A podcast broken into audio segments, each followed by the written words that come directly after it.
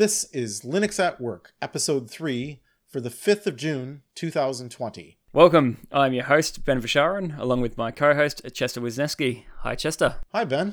It's uh, good to get back in the podcast again. We're we're not quite in a rhythm yet, but at least uh, we've shrunk the amount of time between podcasts from several years down to several weeks. So I think we're improving, and this shows there could be some positive outcomes that uh, that come out of COVID. Yeah, it's good to say too that uh, we are working on things in the background when it comes to a couple uh, features as well. So uh, after finishing Teams, we're now looking at video conferencing and several other tools. So hopefully we'll get onto a regular cadence. Yeah, I, I, mean, there's tons of stuff to look out the, look at out there, and uh, later on in the podcast, we're going to talk about Google Summer of Code. And one of the things that, uh, while I was doing the research on what projects were ongoing in that, I was like, oh wow, like this is almost a laundry list of things we could do deep dive podcasts on that would be really fun to share with people the latest features and updates from a lot of these projects. There's uh, certainly not a shortage of open source source projects, so I'm sure we'll uh, we'll have a long list. Well, I'm going to start with one that just seems to be a trend right now, and then we can speculate a little bit as to maybe why it's such a trend. But I've been using, I've been a GNOME desktop user forever, and I'm going to ask you about KDE in a few minutes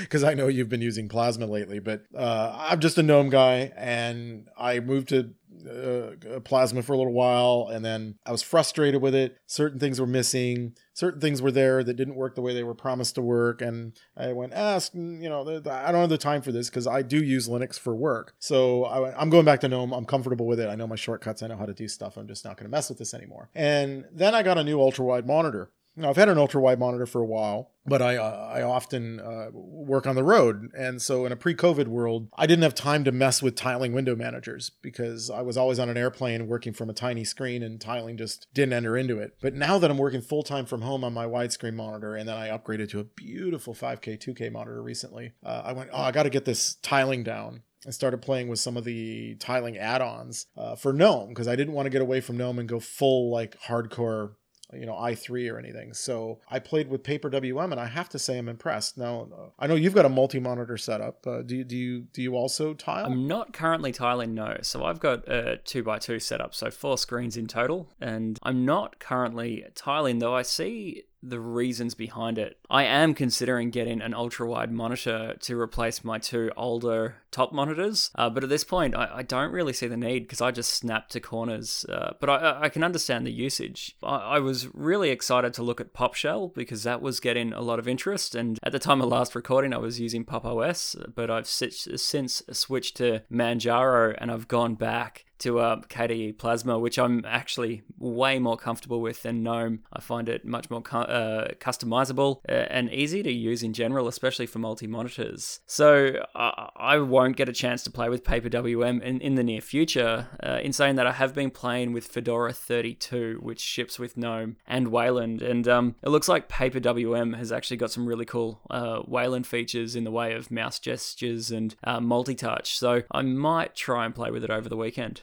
Yeah, it's it's it's interesting because the whole reason I started down this path was because you mentioned the Pop OS uh, 2004 GNOME extension. So I'm an Arch user.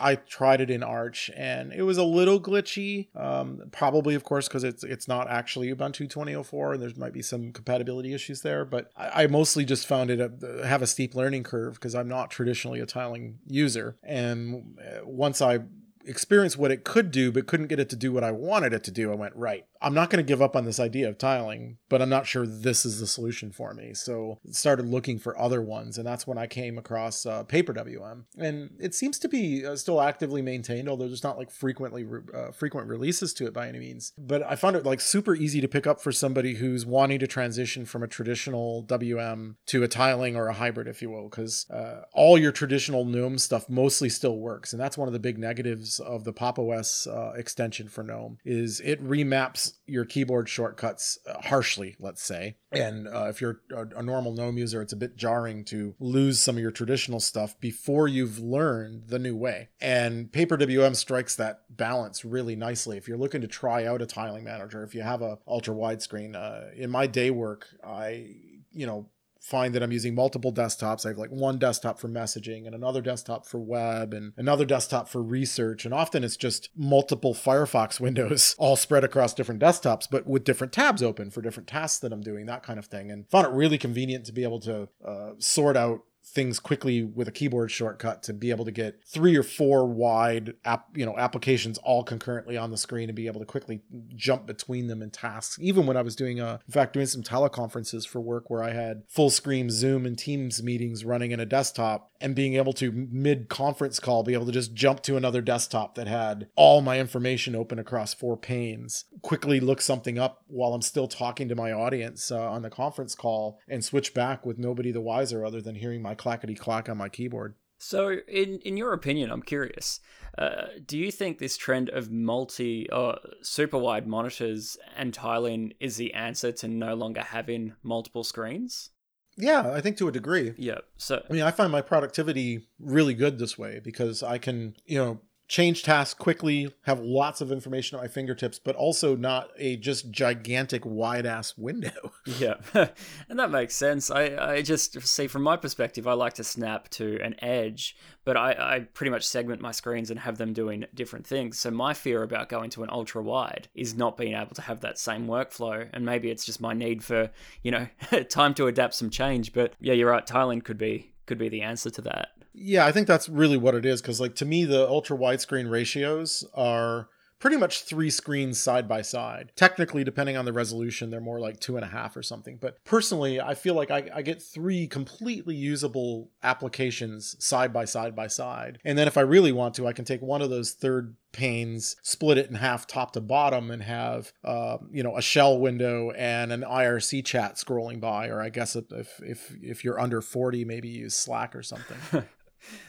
no, there's still uh, there's still some of us uh, younger folk that use IRC. Don't worry about that. So uh, yeah, I, I, recommend giving it a try if you have the time. And I mean, there's there's quite a few other ones. Uh, one other one I was looking thinking about looking into is Regolith. So there, there's a few of them out there. I'll put a link in the show notes to a review of Paper WM from the uh, It's FOSS blog, and I find it to be a really good summary for getting started with it. I mean, the README's not bad on GitHub, but uh, I think this post is a little more detailed, and uh, folks should give it a try, especially if you have an ultra wide. I, I don't know that I, would bother with it. I, I do the snap to sides and corners like you're talking about on a traditional desktop, and I'm really comfortable with doing it that way. And the transition to moving to this was super easy. I just don't think I would have bothered without the ultra wide. On a regular screen, I just stick with the normal snaps. All right, cool. Good to know.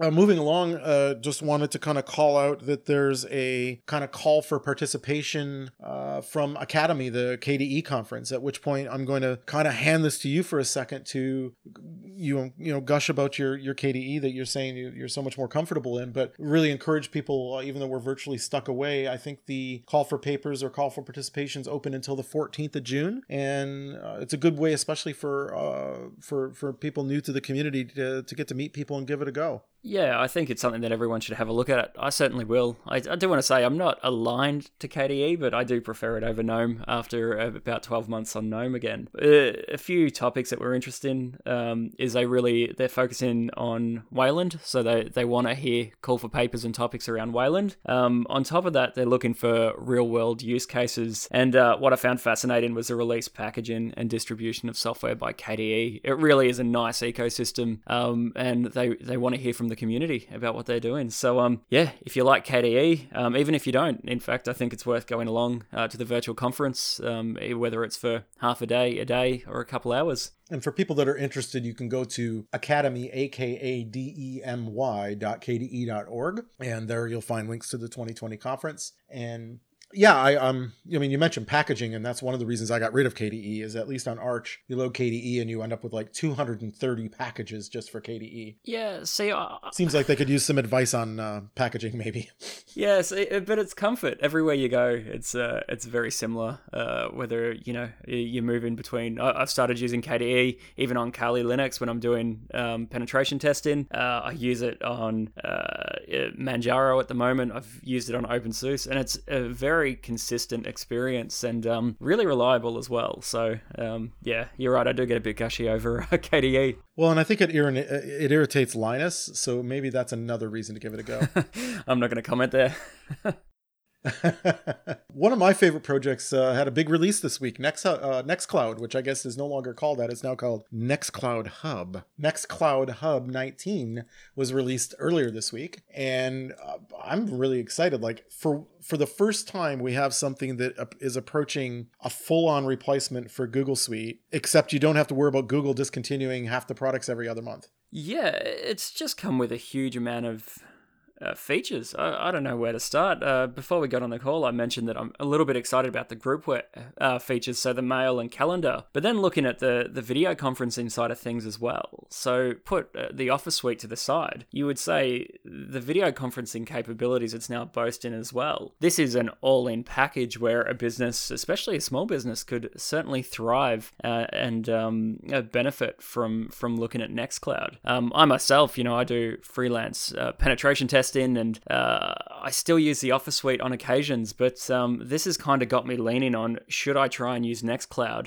for everything and see how it goes. Well, when I started my job. Uh... 17 years ago at my current company, I had a poster at my desk that said, Email is not a file transfer protocol. It's always been an agitation of email administrators that they need to find gigabytes and then terabytes of space because people email 100 megabyte Word documents around to 25 people carbon copied and these kinds of problems. And, and to me, like all this integration is really an opportunity that I haven't even seen Google really take advantage of in the G Suite with ideas like, you know, accessing my email directly through something that also does my file sharing so that instead of putting that 50 megabyte attachment in the email, it can just host it on Nextcloud as a shared file and send the link in uh, by default right? Uh, those those that kind of integration you can do by having all these things tied together and i think that's really clever and helps me win a battle i've been fighting as a uh, former sendmail administrator going back to the 1980s uh, of not getting you know getting people to stop emailing files around and having them in quintuplicate. Yeah.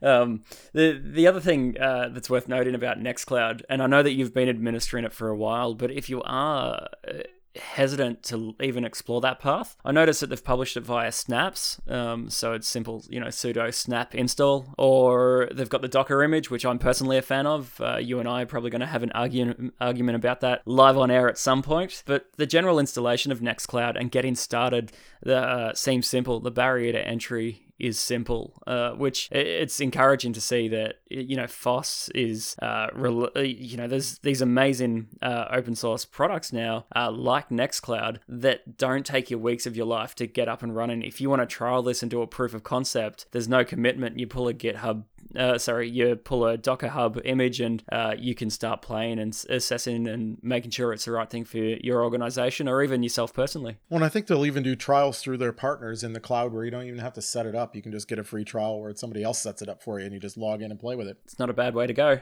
No, and I mean this is one of the real benefits of the Germans being sticklers for privacy and things like GDPR is it spawned a whole lot of open source projects to replicate proprietary solutions that people are uncomfortable with for privacy reasons. And you mentioned the the Nextcloud, is it called Nextcloud Talk, uh, which is sort of their their open source Zoom that's built into it. I'm excited to play with that. I mean, I'm a happy Zoom user for corporate use, but I'd love to have access to a tool like that where I don't feel like I'm forcing people to use a tool they're uncomfortable with. Yeah, and it has has been some of the feedback. Uh, being a Zoom user as well, uh, some people have been certainly cautious about getting onto a Zoom call uh, since uh, the negative press around it kicked off. So this could be a good alternative. So also this week, uh, Google officially started the Google Summer of Code. The coding actually began on the 1st of June. So that's uh, a yearly thing now, but it's really grown and grown over the years. I was really impressed. This is the 16th year that they've had the Google Summer of Code, and this year there's uh, 1,199 students from 66 countries participating, and there's 199 different open source projects or organizations participating as well. So it's really just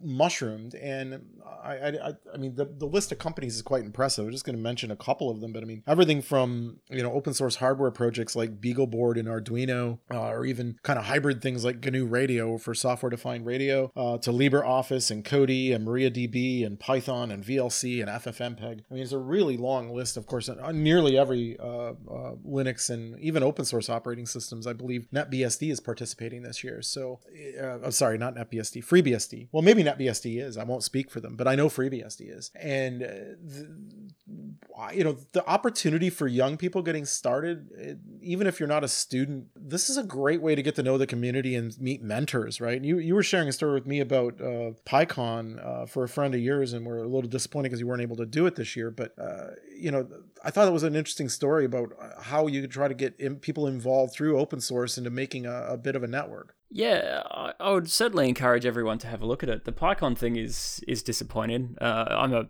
Python uh, Python fan through and through. But uh, yeah, as you said, uh, my cousin, in fact, is trying to finish an internship at the moment, and um, it, has been difficult, especially with the current climate, to get his final work placement to hopefully end up with a, his bachelor uh, degree. So we had agreed to fly from Melbourne to Adelaide to uh, to go to PyCon, and of course that's um that's been scrapped now. It's all virtual, and it's a shame because you know these face to face networking events is the true benefit of of going and uh, you know paying the cost to go to an event. It's not just about the talks. It's um it's about being in the hallway and um, meeting people. So uh, you know, aside from that, the Google Summer of Code seems to promote collaboration and hopefully can get people in touch uh, with one another to to progress their careers, even you know during these lockdown times. Yeah, the isolation does make this stuff hard, but I think even uh, being introduced to someone who's already experienced and well connected in the industry, even virtually to where you make a bond with that person, kind of is a gateway to their entire contact list, right? I, and while most of the people I've mentored in my career have been people I've met in person for a coffee or met at an event, those same people I'm still in contact with now, and they're reaching out to be going, I'm looking for work doing this. Do you know a company? Can you introduce me to someone? You know, those connections last uh, uh, beyond just the hallway con, and I, I miss hallway con, but uh, I still think it's worth, uh, especially those getting started, to try to reach out to these events, get,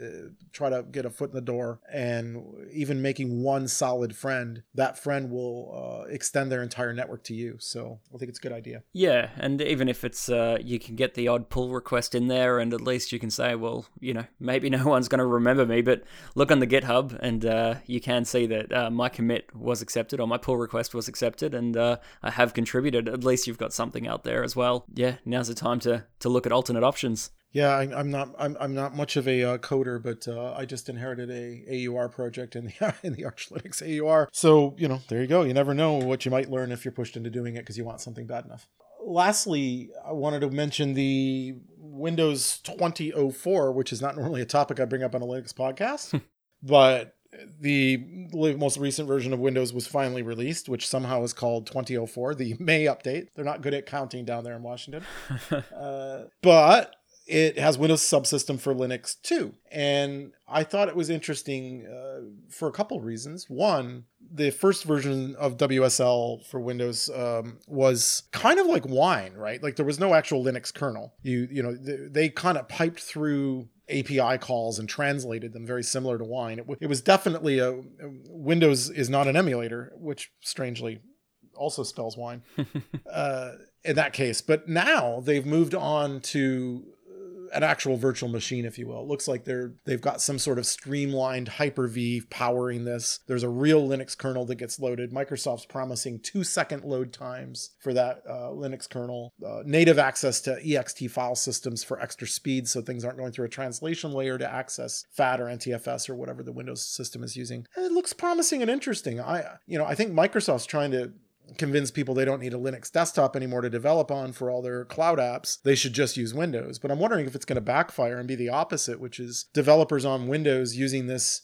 getting more and more comfortable with bash and and using linux as a more and more full featured part of it and going well i don't need the windows part why am i running this i totally think that's going to happen uh, i don't want to say the gateway drug uh, but I, I don't know how else to put it uh, you know is wsl2 is like that's how it begins. It's like I, I, could picture myself as a junior sysadmin again, uh, working for an enterprise, and suddenly I've got WSL and I've got all these administration tools. Like Bash itself uh, is so powerful, but even things like Python and uh, being able to say natively just go and apt install Nmap, all of a sudden you're going to say, oh, well, I've got all these features from WSL why don't I just install the real thing? So it wouldn't surprise me if this really drives adoption. But um, I, I got to ask, uh, do you do you see this being a potential uh, security nightmare for some enterprise teams as well, knowing that there's there could be things going on uh, within the Windows subsystem that's unmonitored by enterprise tools um, and could potentially be abused as well?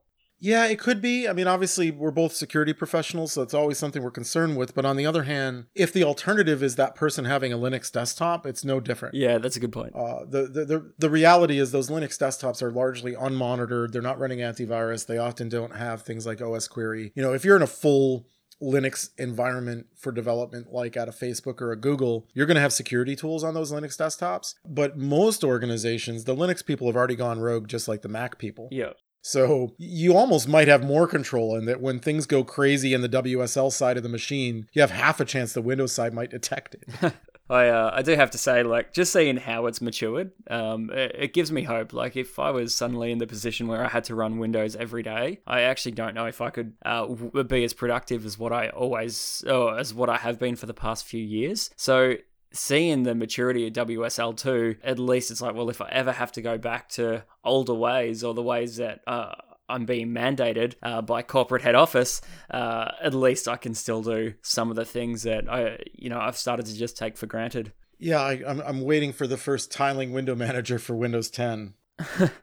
well, uh, I know it's a little bit of a side topic, but uh, Windows has also just announced a command line package manager that's, um, yeah, eerily familiar to many Linux distributions. I did see that. It's almost like a little Mac brew going on in the Windows world. Yeah, it uh, it surprisingly looks good too. So um, yeah, we'll, we'll I, I got to give him credit. I mean, like uh, the, the the, the fact that Linux and Windows in the end are meeting in the middle somewhere uh, is interesting because we're not meeting in the middle. They're just coming closer and closer to what we've been doing for 20 years.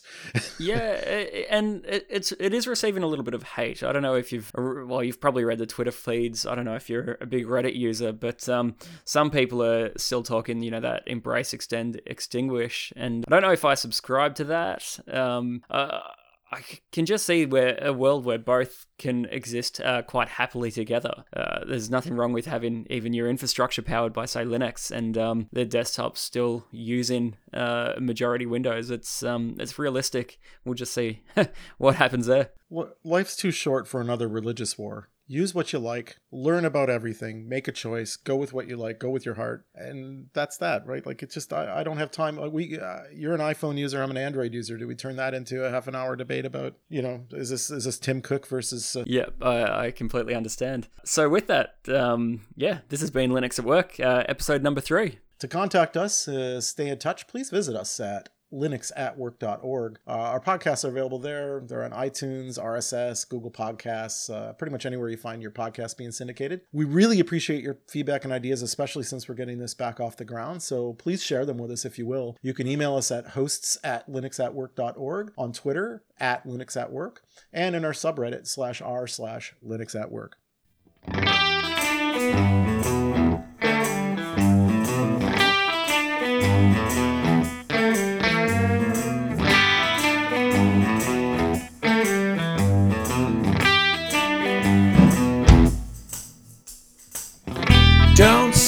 got everything, gonna be everyone, gotta be everyone. Don't say you got anything, gotta be everything, gonna be everything. But I don't know what I need, but I don't know.